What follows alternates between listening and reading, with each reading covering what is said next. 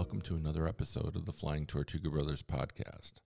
The Flying Tortuga Brothers are artists Carl Stovland and Shannon Torrance, who are endeavoring to be named artists in residence on Loggerhead Key in the Dry Tortugas National Park in September of 2020. This podcast is a series of interviews with artists who have done residencies and interesting conversations with people who can help along the way. So grab a cup of coffee or your beverage of choice, sit back, and enjoy the show. This episode of the Flying Tortuga Brothers is brought to you by Camping Florida Keys. Camping Florida Keys is the premier rental equipment outfitter for camping Dry Tortugas National Park and the Florida Keys confidently and comfortably. So reserve, relax, and return your gear today to minimize planning and maximize your vacation. They can be found at campingfloridakeys.com and all the usual social media outlets. Hashtag Camping Florida Keys. Enter podcast into the promo code on the website to receive a 10% discount. Welcome to the Flying Tortuga Brothers podcast. I'm your host, Carl Stovland, along with my sidekick and co host, Shannon Torrance. Hey, Shannon. Hey, how you doing, Carl?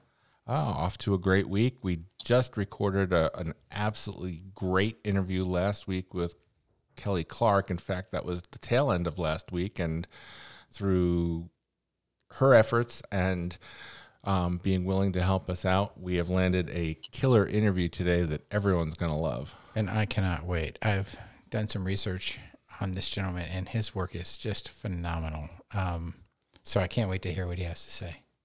So, who we are talking about is Harun Mehmedinović, and he is the co creator of the Sky Glow project. Sky Glow, for those that don't know, It's basically uh, light pollution um, and areas with no light pollution and areas with a lot of light pollution. He's looking at the difference between the two. And uh, man, the footage he's getting out of that, it's absolutely astounding. And with that, welcome to the podcast, Harun. Uh, thanks for having me. Oh, of course. Uh, I've spent the last couple of days watching your videos, and they're just blowing me away. They are so good. Uh, well, that's all lies, but thank you. No, I mean, uh, we've been at it for a while, and um, and I think we got a little better as as the time went on um, at doing these videos. And uh, it started really as two guys experimenting with the medium and um, having finally the equipment which could photograph the night sky that didn't cost millions of dollars. So you know, it started with just experimentation and some of it worked and some of it just didn't work and there were a lot of mistakes made and and as the time went on i think we got better and um so yeah that's it's been off and on uh, six years now of uh, work on it That's pretty crazy. I mean, um, watching your videos, I realized um, that a lot of it had to do with the equipment and that you ended up going with all Canons and with all the same lenses because they were interchangeable and Yeah. made, made it a lot easier to film your time lapse work.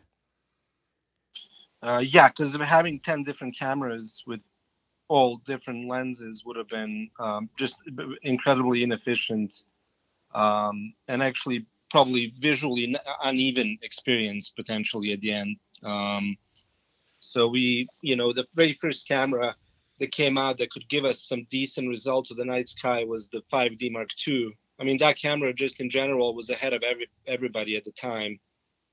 Uh, it was the first dslr that could shoot video as well and uh, it was a very transformative camera and i don't think we've had a dslr that's come out since that's been as revolutionary as the 5d mark ii but for us 5d mark ii had this other sort of thing that most people really weren't paying attention to all that much at a time because the video was so exciting. Uh, but they didn't realize that that camera actually gave you some decent results shooting at night. It had a sensor that didn't completely fall apart when you're shooting the milky way or You're right. I, I shoot a 5D Mark II. It's one of my favorite cameras. Other than my Pentax 645, it's the, the main camera in my stable still. I haven't switched up to another version. And that's when I've done some of my Milky Way work on. I think the best thing he mentioned, um, and what I've seen, um, and he talks about it, is that in all climates, this camera never gave up.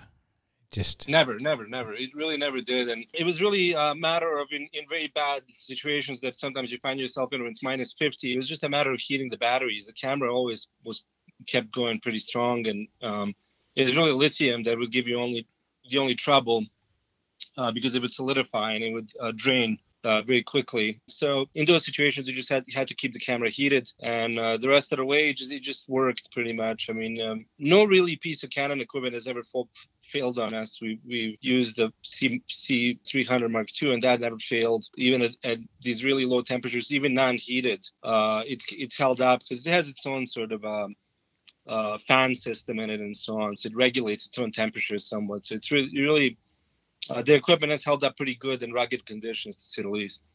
And apparently, so have you. yeah, uh, that that that I am not so sure about. That we'll find out on the back end how many years that shaved off uh, off of our lives. But, okay. Uh, you know, because yeah, because doing spending that many uh, months and years shooting all night is not good for your body. It's it's just not good for you ultimately physically or or mentally anymore because I mean one thing is to go and have this amazing experience of the night sky for a night. A completely different thing is to have 15 nights in a row of shooting and then five six hours of driving between each location. And i think eventually it's just it becomes a dangerous situation. Truly truly. Well you're obviously uh, very passionate about the work. And before we really spend a lot of time on the technical stuff because as a fellow photographer, I could get down in the weeds on that and bore everyone else to tears. But let's talk a little bit about um, Skyglow and what you guys are doing with it. What what is that driving force behind all the work that you've put into it? Uh, well, initially this was all just kind of experimenting. Just it just so happened that um, both me and Gavin, who I went to school with, we did the same graduate school at American Film Institute in Los Angeles. Uh, it just so happened that two of us on, on our own in our own ways you know found ourselves shooting the night sky uh, once that was possible with the cameras. And um, we would see each other's stuff on facebook basically and be like oh that's interesting. Somebody else is doing what i'm doing. And you know he'd comment on the stuff i was doing and so on. And um, that that kind of got us together and we decided why don't we just go and do some shooting uh, around the southwest especially? Because he was mostly really working in california and i at that time was spending more time in northern Arizona. So I invited him to come over, and he he was pretty blown away by the night skies in you know southern Utah and northern Arizona, which I still think, give or take, are probably some of the best in the country.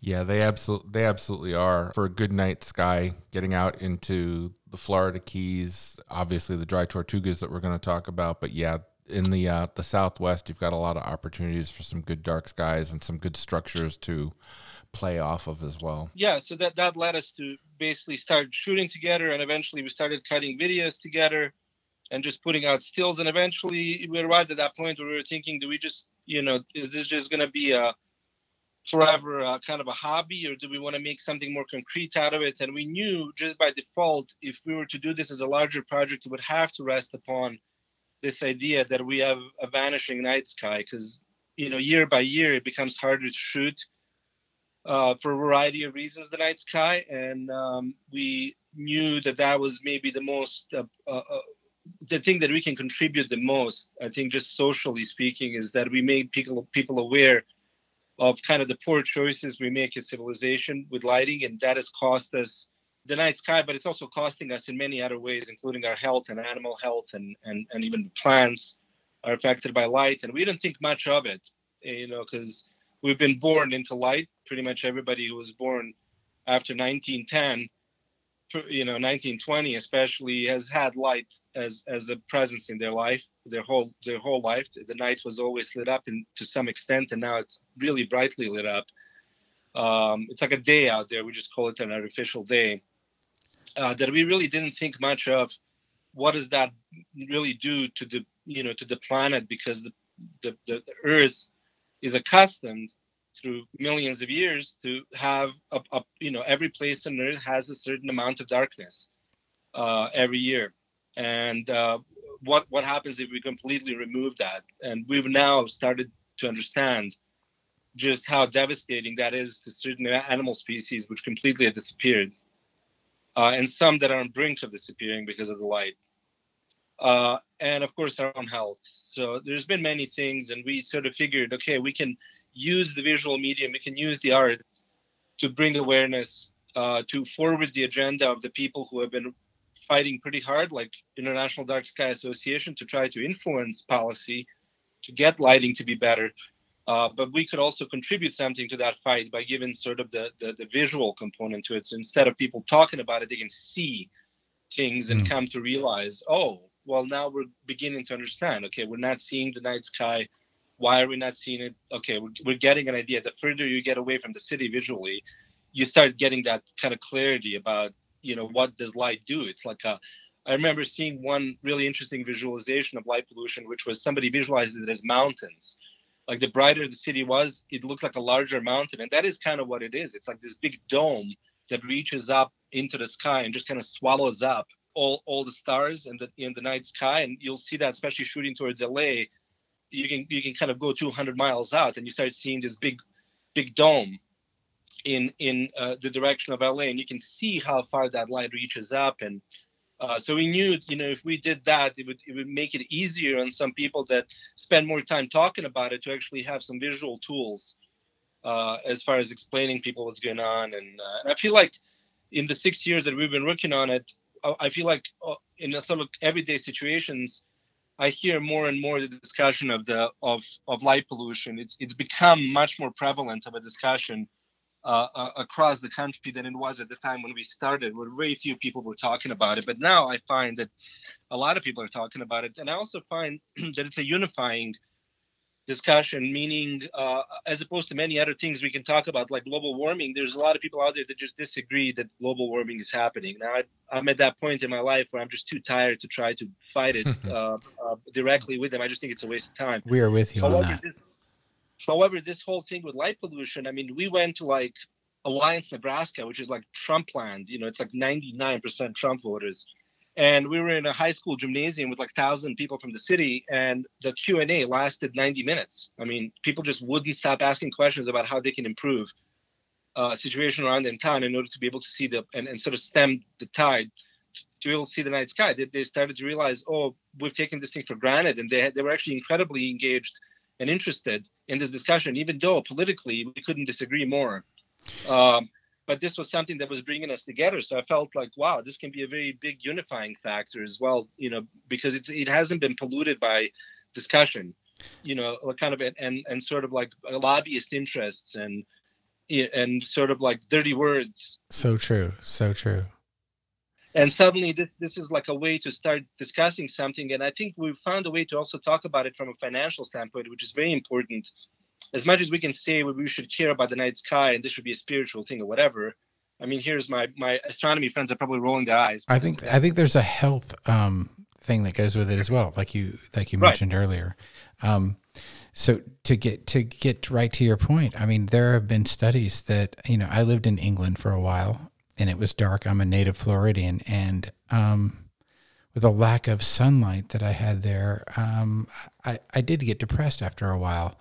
Um, and the melancholy was based on light, basically. As soon as I came home, I was quite fine, and it, it happened to me again and again as I would go back. So, light really does affect us. Like you mentioned, it affects the planet. So, with the pollution, less light, less night sky visibility. So, I mean, Mother Earth is Mother Earth. It's where we came from.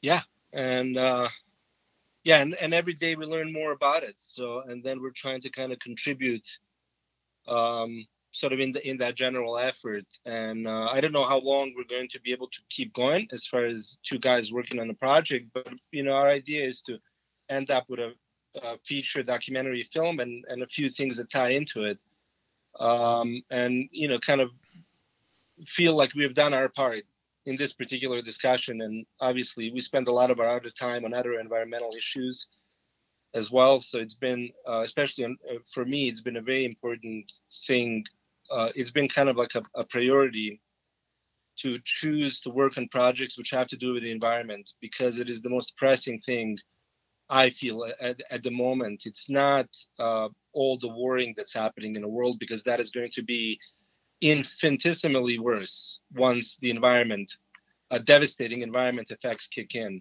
Yeah, So- Mother Nature's going to win that war if we don't start Oh yes. playing by the rules a little bit. And I think you're absolutely right with thinking about with light pollution, everyone can get around it. You're right because it's not something that was talked about and its effects really snuck up on us with industrialization. You know, everyone loved having all this artificial light and being able to extend their day.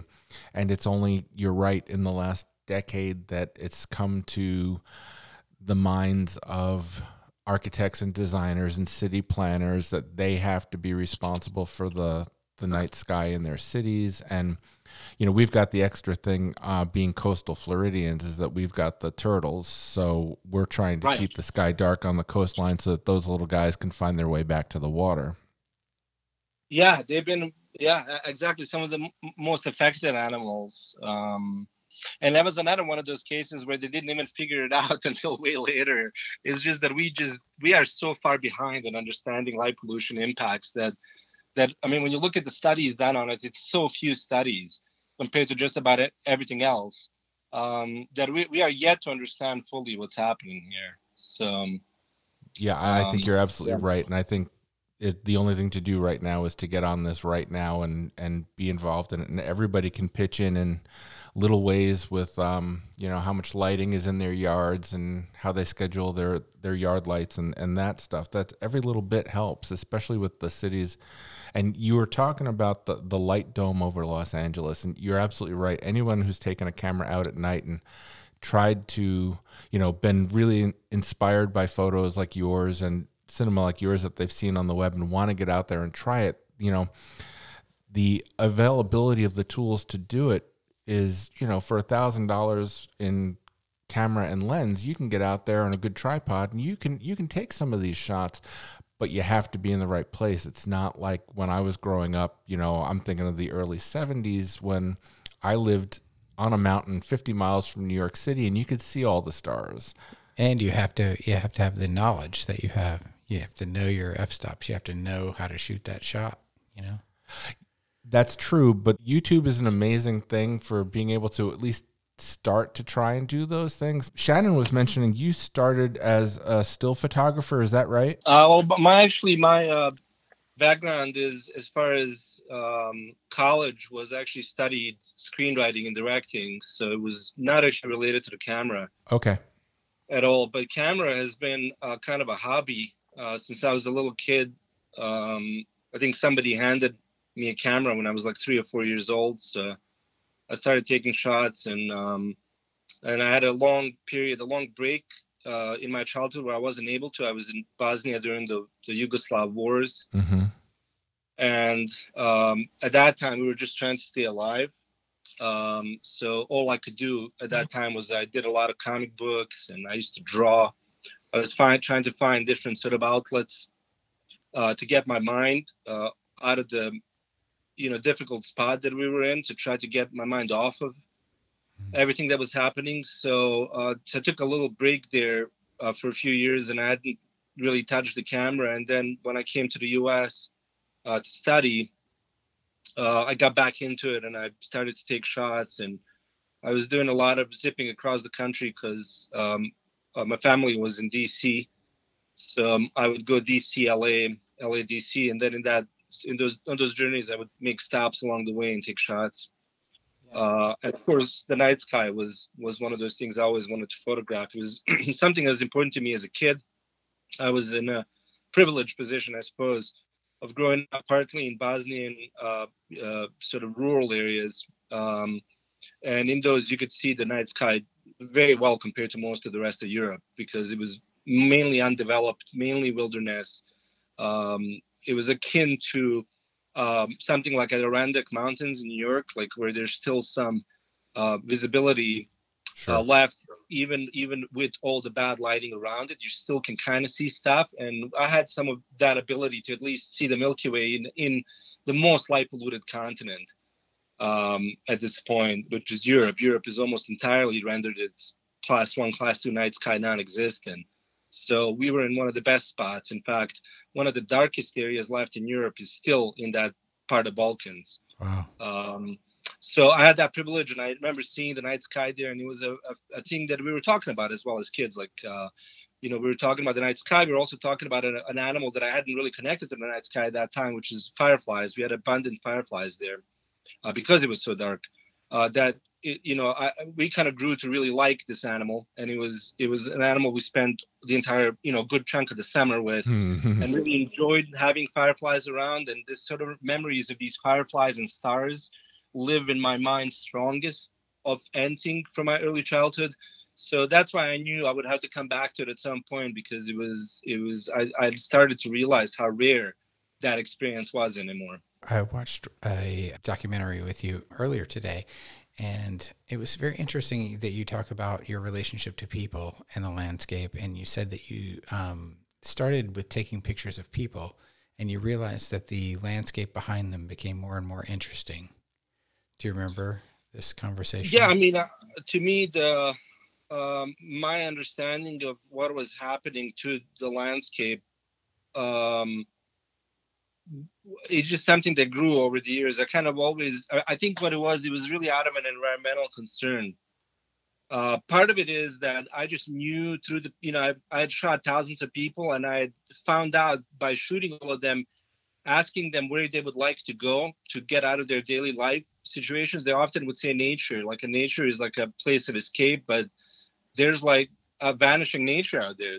You know, like we're destroying what's left of it. And and I grew up in Europe where there was hardly any any of it left anymore because they'd paid, paved over everything and they'd put hotels on tops of mountains.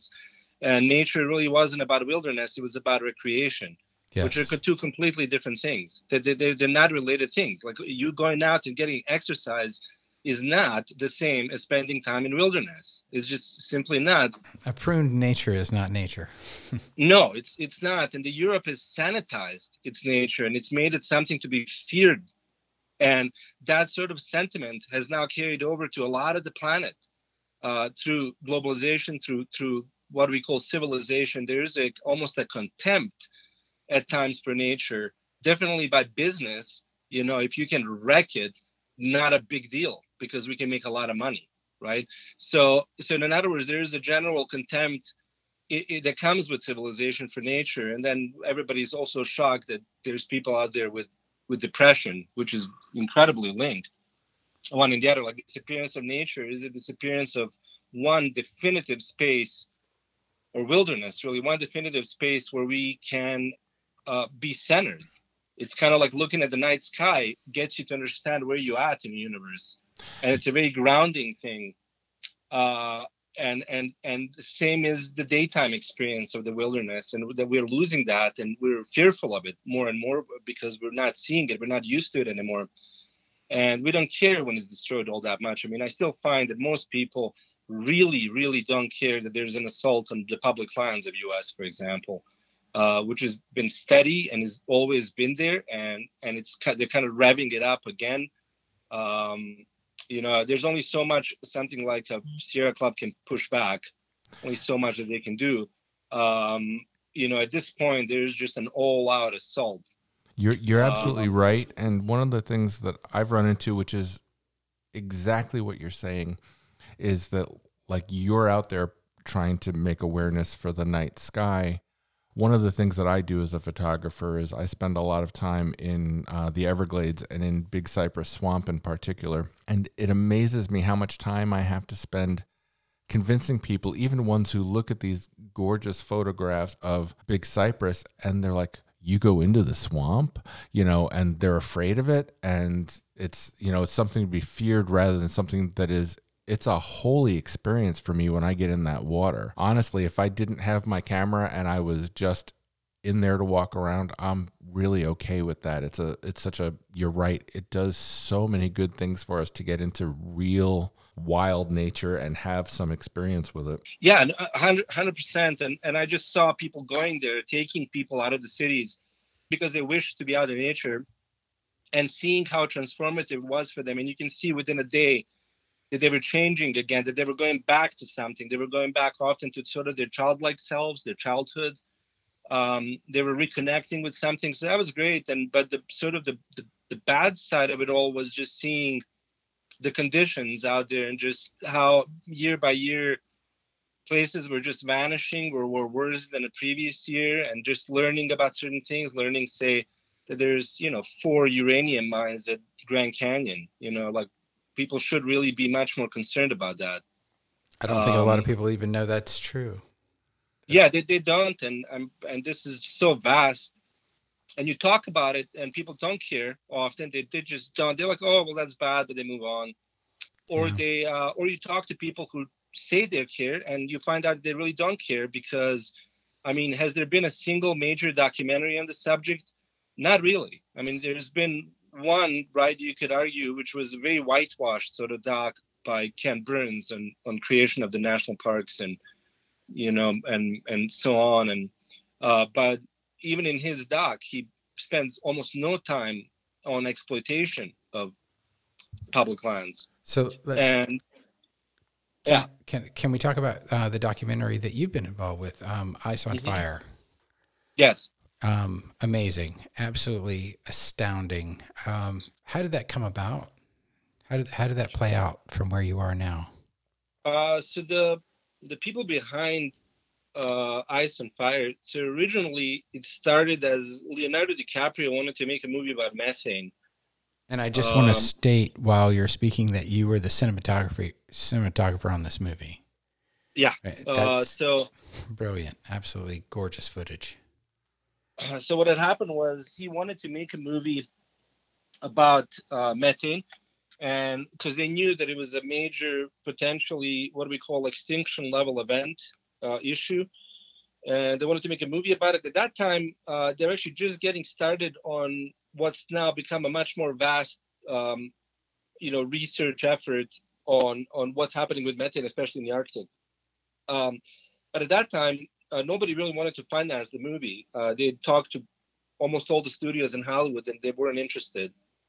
Um, and one of the reasons is, of course, the amount of um, different um, uh, people that would be endangered by, I guess, the discussion about methane. There's a lot of industries that don't want methane discussed. Surely, Uh, so I think there's been a lot of fear ab- around that subject. And I remember even Al Gore said when they asked him about that, he said we shouldn't talk about it because it detracts from real issues, which is a, an inaccurate statement scientifically.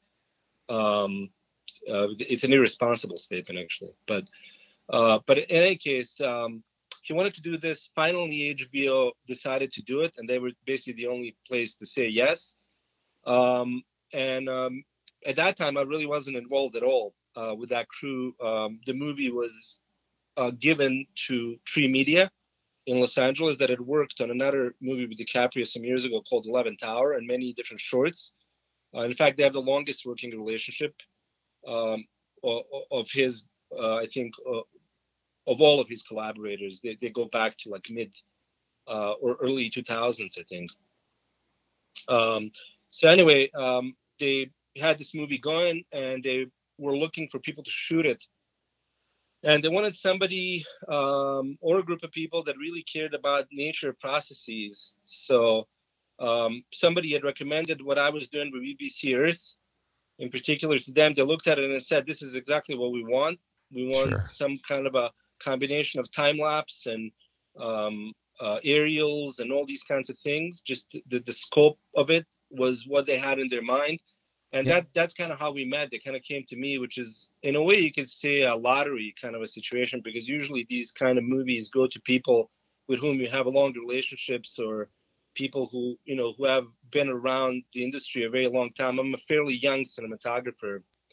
Um, most a lot of people that work for bbc they, they've been working 50 60 years. Yeah, so, uh, so in a way, it was luck, um, and uh, them putting trust in me to single-handedly do the movie and to go to all these locations, often by myself to shoot. Uh, so they just trusted that, and, and hopefully I delivered. It's up to the audience to decide. I think you it delivered. I mean, your your footage is epic. I mean, they're they're broad. They make you breathe. You actually take in what you're watching. I I, I think they knew what they were doing. To be honest, and I'm not just stroking your ego. I'm telling you as I saw it. Um, yeah, they knew what they were doing. They did really good. so so yeah that was two years of our lives and and i felt like i needed to do something and that was good to get something of that scale but i needed regardless of that I, sort of in my mind i felt like i needed to do something that was uh, global warming related because i felt uh, the way i've always felt about the global warming issue is if we're unable to do anything about it and there's probably more of a case to be made um, now that we won't be able to do anything about it because we tend to be reactive rather than proactive as species so when we react it's going to be too late to react um, one could say that uh, if we want to be cynical for a second. Uh, but at least what I felt, if I worked on some stuff that related to that and that had a clear message as to what's happening, and what I like about this movie is we ended up really making it a movie about solutions, not just movie about problems, because there's so many solutions out there that we couldn't possibly fit in in a movie. So we had to just fit the ones we could that we felt fit the narrative. But there's many, many more, and I felt there was this very sort of positive world out there that we can make a lot of changes regardless of the negativity but i felt just sort of in my own mind even before i was hired in this movie i had to work on something like it because uh, if it all goes to uh, goes to crap at the end and and the worst fears manifest then at the very least what people won't be able to do is come to me and say well why didn't you do something about it why didn't you you know tell us about it why didn't you well i did right? So you you won't be able to come to me now to complain about it. Like I put in two years of my life um, working pretty hard, freezing at minus 50 on something. So I've done my part um, on on sending that message. So and uh, and scientists do their part, and innovators do their part, and filmmakers do their part, and now it's up to everybody else to get it together on a creative level, I, th- I think that's what all artists do. I mean, um, at the end of the day, you're projecting what you see, and what you feel, what's relevant, and you're hoping for whatever for whatever it's worth that somebody will get it, that somebody will see it. And uh, I think I think your vision ha- has had an overarching. It's been like an overarching eye that I can see. It's like filmed from above. So you're showing people like here's you're not seeing it in this microcosm of your day-to-day life. You know, you go to work, you get Starbucks, you throw the cup in a trash can, you know, that kind of a thing, like recycling. You're showing people like here here's the sky, here's the pollution. That pollution keeps this amount of light from coming through or um, this this is what's happening to our environment. This is what why people are feeling the way they feel because we're attached to nature. We're part of nature. Um, in yeah. some in some ways, it's just it's beautiful. I mean, that's what artists are here to do. I think you are the exemplary um, artist.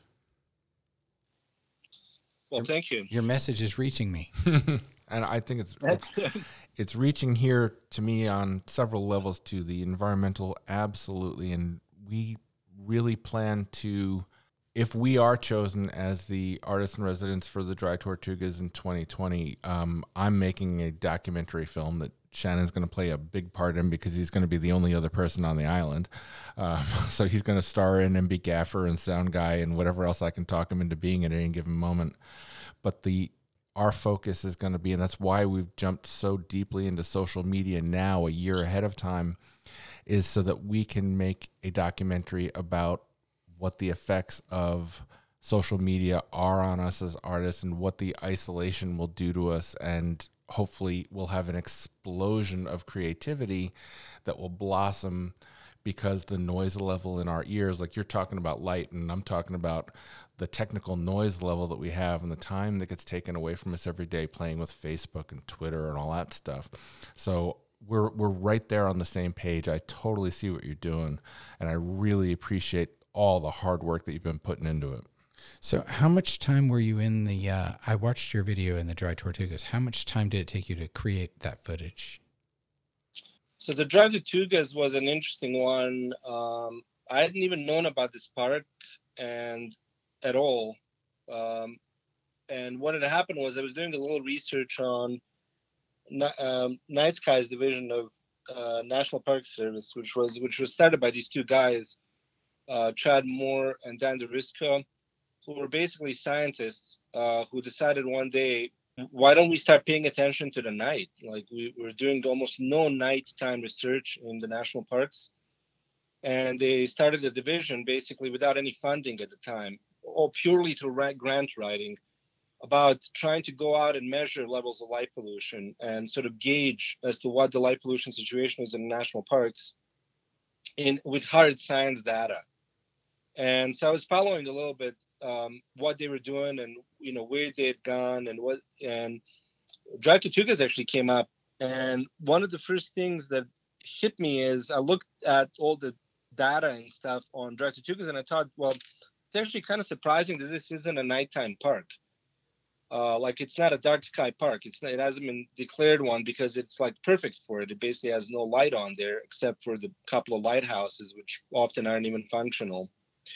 Um, like why aren't there dark sky parks? So I was looking into it, and it turned out that the superintendent of the park was not interested in in doing it because it would have meant that he had to turn those lighthouses off more often than he wanted to. So he sort of kind of at that time, I don't know who that was. This was years ago. He kind of blew blew the the blew them off when they came to talk to him because they wanted to make some suggestions about improvements for light there, and then um, hopefully IDA would have started a process with them to make them a, a protected place uh, for that. Uh, but I had heard about it and I was like, okay, I'm kind of curious to go out and see this place because it's of all the places on East Coast, to me, it seemed like it would have been the best place, give or take. I mean, it, it's definitely right up there with very north of Maine or, you know, something like the southern end of the Outer Banks uh, where you should get class one night skies. And it's even better down there because you really, the closest light was Key West, which isn't exactly the most irresponsible lit place in America. Um, you know, it's not like you had Los not Angeles very populated, really. Yeah. Yeah, so it's like when you see the dome of Key West, I almost laugh compared to most other cities. I think it's it's doing pretty well comparatively. Um, so anyway, I thought, okay, this has got to be one of the most uh, best remaining places on the East Coast. So I had to go shoot it and then I realized it's kind of complicated. You had to get this permit to do this, and then you had to get on the boat and be dropped off there for three days. It was like an adventure, and at that time we really had no money backing the project that much, so it was a, it was an effort to try to get out there. It's definitely uh, a place you have to want to go to. It's not it's not an easy place to go camping for three days. You have to really no. have done your homework and do your planning and um, have the gear that you need so that you can really do it well. You're absolutely right. It's, and I think maybe that previous um, park superintendent may have been thinking, I don't want all those all those more people coming to my park because it's it's a difficult yeah. park to get to. That's true. That has played a role in many decisions in the past as far as trying to get dark sky accreditations has been worries about accommodations uh, and that's why many uh, parks have had to wait many years uh, because they needed to build campgrounds and make their space basically night accessible. Because many parks, especially national monuments, they're not really intended to be places you stay at night. Um, they often are historical significance. Uh, they don't want people roaming around there and like vandalizing and, and so on. So it's kind of complicated. I, I understand. And it's the same with national parks. You don't want too many people, especially at night. You don't want too many people flashing lights everywhere. It kind of undoes your point. Uh, so part of having a night space with preserved night sky is also education of the people as to how they should behave in that space. And that is, we are so far behind on that issue. Exactly. You, places, you, you, almost become yeah. a victim of your own success because the more people yes. that get excited about doing what you're doing, you end up adding more to the problem. Yeah, absolutely. Like they made a reserve, you know, for fireflies in Smoky Mountains, and now that's become a huge tourist draw to the point where they have to have lottery in order to get on a shuttle, in order to see them for a couple of hours and then get shuttled back. Well, the problem is there's people still show up with lights, and they're going into a habitat, a protected habitat area with lights, and that will cause problems. So it's like, yeah, I mean, it's it's always a give and take, and often one could argue there's more problems that come of it than good things.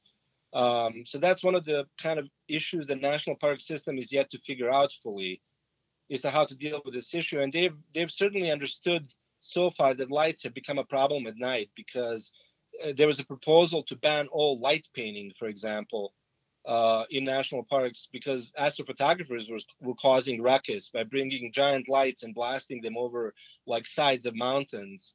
Um, and um, yeah, you know, I, I imagine that's got to be absolutely detrimental to the wildlife. Just abs- that change oh, yeah. in their patterns.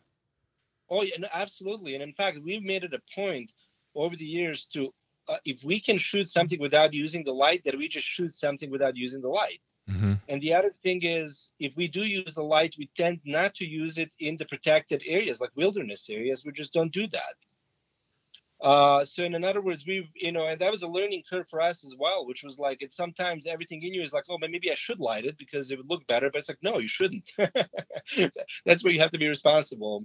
Uh, so we've tried to minimize as much as we could any use of light, and even like walking around with lights, we we tend to now more so uh, than in the past uh, try let our eyes adjust and then just walk in the dark because often your eyes adjust to the point where you can walk just fine. You don't need to use lights, and when you use lights, use the red lights and so on. Mm-hmm. Uh, so there's there's some ethics related to that, and you're right that it's you know one of the problems. I suppose I've been a big support of all astrophotography being done because all of it raises awareness, and that is a good thing.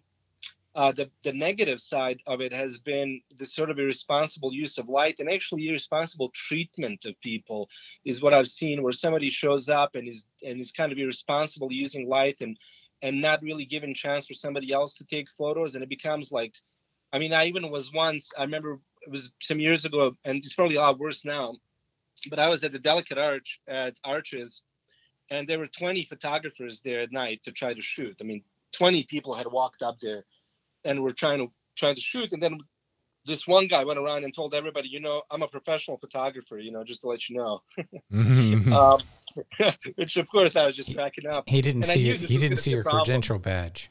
yeah i was gonna say well, let, let's see it like i trust your receipts on that one but but in any case it ended up like being a fist fight at some point because this guy was like no i'm gonna have my three hours here and you guys can take your two shots and get get off the mountain kind of a thing. And uh, it ended up being a fight. And it just so happened that there was a guy there who's who was a park ranger from uh, eastern park in the eastern us so he actually ended up subduing the guy and like dragging him off the mountain. Oh goodness. uh, yeah, but so that's one of those things where it's like if you're gonna go out and take shots, you got to be more responsible. You you must not be flashing lights because you're ruining the experience of other visitors, even if they're not there to take photos.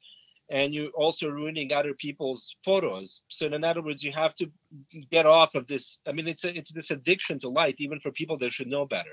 And it, it's not limited to um, just the night photography. I mean, if you look at places like um, places in South Carolina that have those beautiful live oaks, uh, they've they've ended up putting up chain link fences around the property and destroying the the layout of the the shot because people have been so inconsiderate with garbage and trampling. And I know that there are areas in the Palouse, which right now is harvest time in late August, and you get that beautiful light there and the old farmhouses and soft curves, and it's just beautiful. But they were getting workshop after workshop after workshop, and it, you know there are workshops and there are workshops, and the guys that you know are considerate and have already made arrangements with the property owners. Those are the guys that you want to deal with, not the ones that barge onto the property without permission and just start knocking stuff over. I mean, it's you're right; it's prevalent throughout the entire photo world. I think it's not limited to the dark skies, unfortunately, or you know, it's it's par for the course with what we're dealing with. I think. It, it is, yeah, and it's yeah. I mean, it's it's. A, I, think that's I think the best case for what you're saying, which was to, I mean, it sucks to put it that way, which was to basically create much more restrictions on access at national parks, meaning um, that you start limiting more places to lottery sort of selections or whatever. It's complicated one, you know. It's not one where I have the answers as to what it should be done, but it, it is a problem that is going to be a growing problem uh, unfortunately. So what do we do? Yeah, I think it's everyone's got to take a step back and, and think about consideration for where they are. It's something that's taken a back seat for a lot of people, so we're going to have to work towards getting back to that. I wanted to take a swing towards something that I put off a little bit at the beginning of the podcast, which I, I didn't want to talk technical in the beginning, and I, I don't want to get too technical, but I did want to make a comment about just how, you know, you guys with your films are the real deal. They're so polished. The production value is just so great. And, you know, as I'm a newbie when it comes to filmmaking. I really just started playing around with the video capabilities of my camera as part of this project. I've been a photographer for 40 years, but I'm just getting into the film side of it. But what I noticed with each one of your videos that you have up, and then we're going to share a link in our social media when we post this tomorrow, there are you have the most amazing sense of movement throughout all of your pieces. They're not static, whether you're shooting on a rail or you've got a, a pan head and a rail at the same time.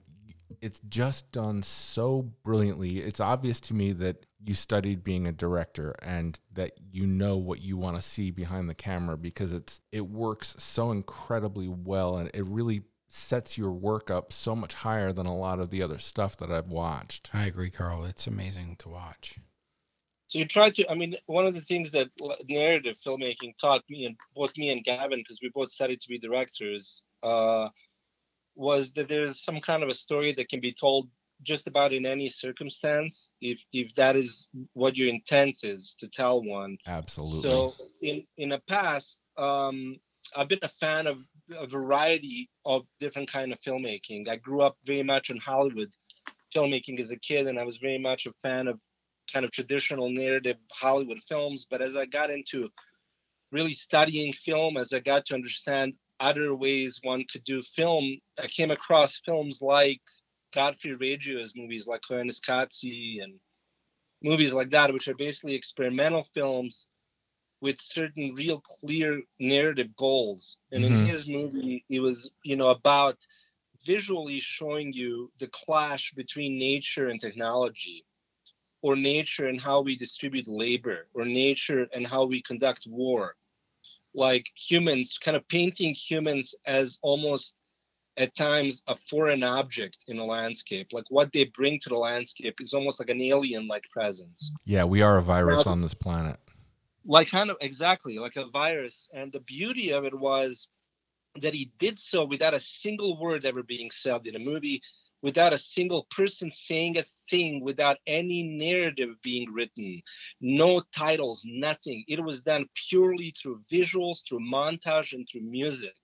Wow. And you have to take your hat off to this guy where you can sit down, watch a movie for 90 minutes, and completely understand what he wanted to say without any piece of text or dialogue or intellectual clarification being thrown your way. You just watch these movies, you take them in, and you understand what the filmmaker's intent was. And that was like a huge, mind blowing thing for me at that time. And I thought when I started working on a lot of these kinds of films, well, this was an interesting challenge. How about going out there and telling little in little viral videos, little, little tiny little stories for mm-hmm. two minutes, for three minutes, where you have a bit of a story, a bit of an experience, where you can be where you can be engrossed in it for two three minutes and then step out and maybe it'll change your day a little bit you know as an audience member it might just shift your brainwaves a little bit without being like spelled out light pollution is bad. Yeah. this place is this. Instead of that you just take it in and just that's it. That's all i'm asking you to do is you take two minutes don't look at your your text messages don't be distracted by other things put on a pair of headphones and be engrossed in something for two and a half minutes three minutes maybe four minutes at a time and then walk away. And i still feel that when you do that you walk away with something that it shifts something in you at least for that one day and that is a in, in, in our mind was all we wanted to do what we didn't know at the time when we started doing these videos is just how much interest there would be for them because some of them were out in like tens of millions of views. Well, they're quick. En- they're quick enough for people to actually absorb them, which is which is key. So so the ones I watched today were three, four, five minutes long. So you you get the their time lapse. So you you get like hours, but so quickly. And they are to me they were ethereal, and they come across in sort of a ghost like way which is kind of interesting yeah. because when you're talking about things disappearing, basically the past is a ghost of what was. So yes. I think you're presenting these quick ghosts for people to see of what was available, what you might be able to still see. Go look at it. You know, it's such it's so aware. And if you boil it down into those two and three minutes, they're they're a visual feast, you know, because I keep coming back to the motion, but it's the it's not just the the stars moving across the horizon with one you know solitary item to set it off against. That's a very still photo th- way of thinking about it. And shannon i blame you for my eye for this stuff now because you lent me those surfing videos and the skateboard videos that are so full of camera movement and Absolutely. panning. And yeah. i just adore that kind of camera work now. And i see that and it just it i saw that coupled with this beautiful landscape nighttime stuff and it just blew my mind. And i was just so so thrilled to be able to uh, have the opportunity to sit down and talk to you today, Harun. It was just, it was so fortuitous. Our project is really starting to gain a little bit of a head of steam, and uh, we're really looking forward to what happens next. So I really want to, uh, for both Shannon and I, he'll actually say his own bit, but I just wanted to say thank you so much for spending almost an hour with us and talking to us about this this project and about this work that is so important.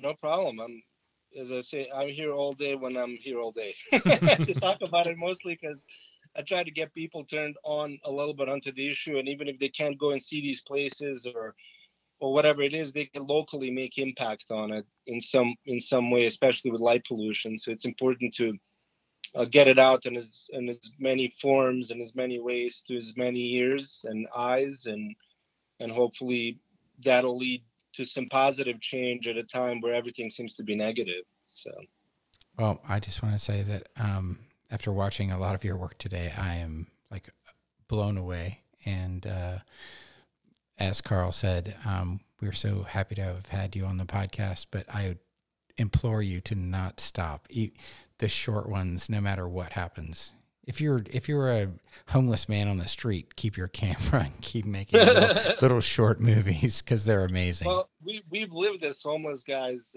for for years, you know, out of our cars making this stuff. So uh, you know, we're we're used to the lifestyle. I can see it. Yeah, you have that little hippie quality to you, which I love.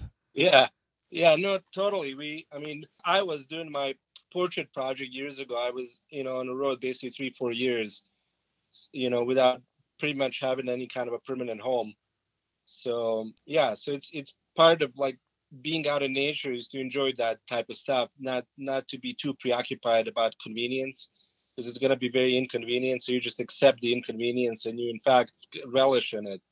Um, you embrace it and um, and then you can get some amazing stuff along the way because you're patient and you're waiting and you're you know I, I kind of see the work of some people that uh, blow me away. And I'm like, I, I can't really do that. It's just the people that shoot animals in wilderness in particular, which is like, wow, the amount of patience that must take and the amount of focus and everything else and instinct and yeah, and I mean, so on is incredible. That's um, five hours of complete boredom sitting in a duck blind and then having to be ready at a second's notice to be able to uh, get the shot. It's it's unbelievable, and these people don't get any credit really for it. Um, I mean, at best, occasionally a certain little video comes out with, um, you know, with, with, some amazing thing they may have caught for, you know, something like Planet Earth, but almost never do you see these people actually get credit for the amount of work that they do. And yet we see so much discussion about Hollywood cinematographers, uh, which, I mean, frankly, are almost lazy in comparison because they have a huge budget.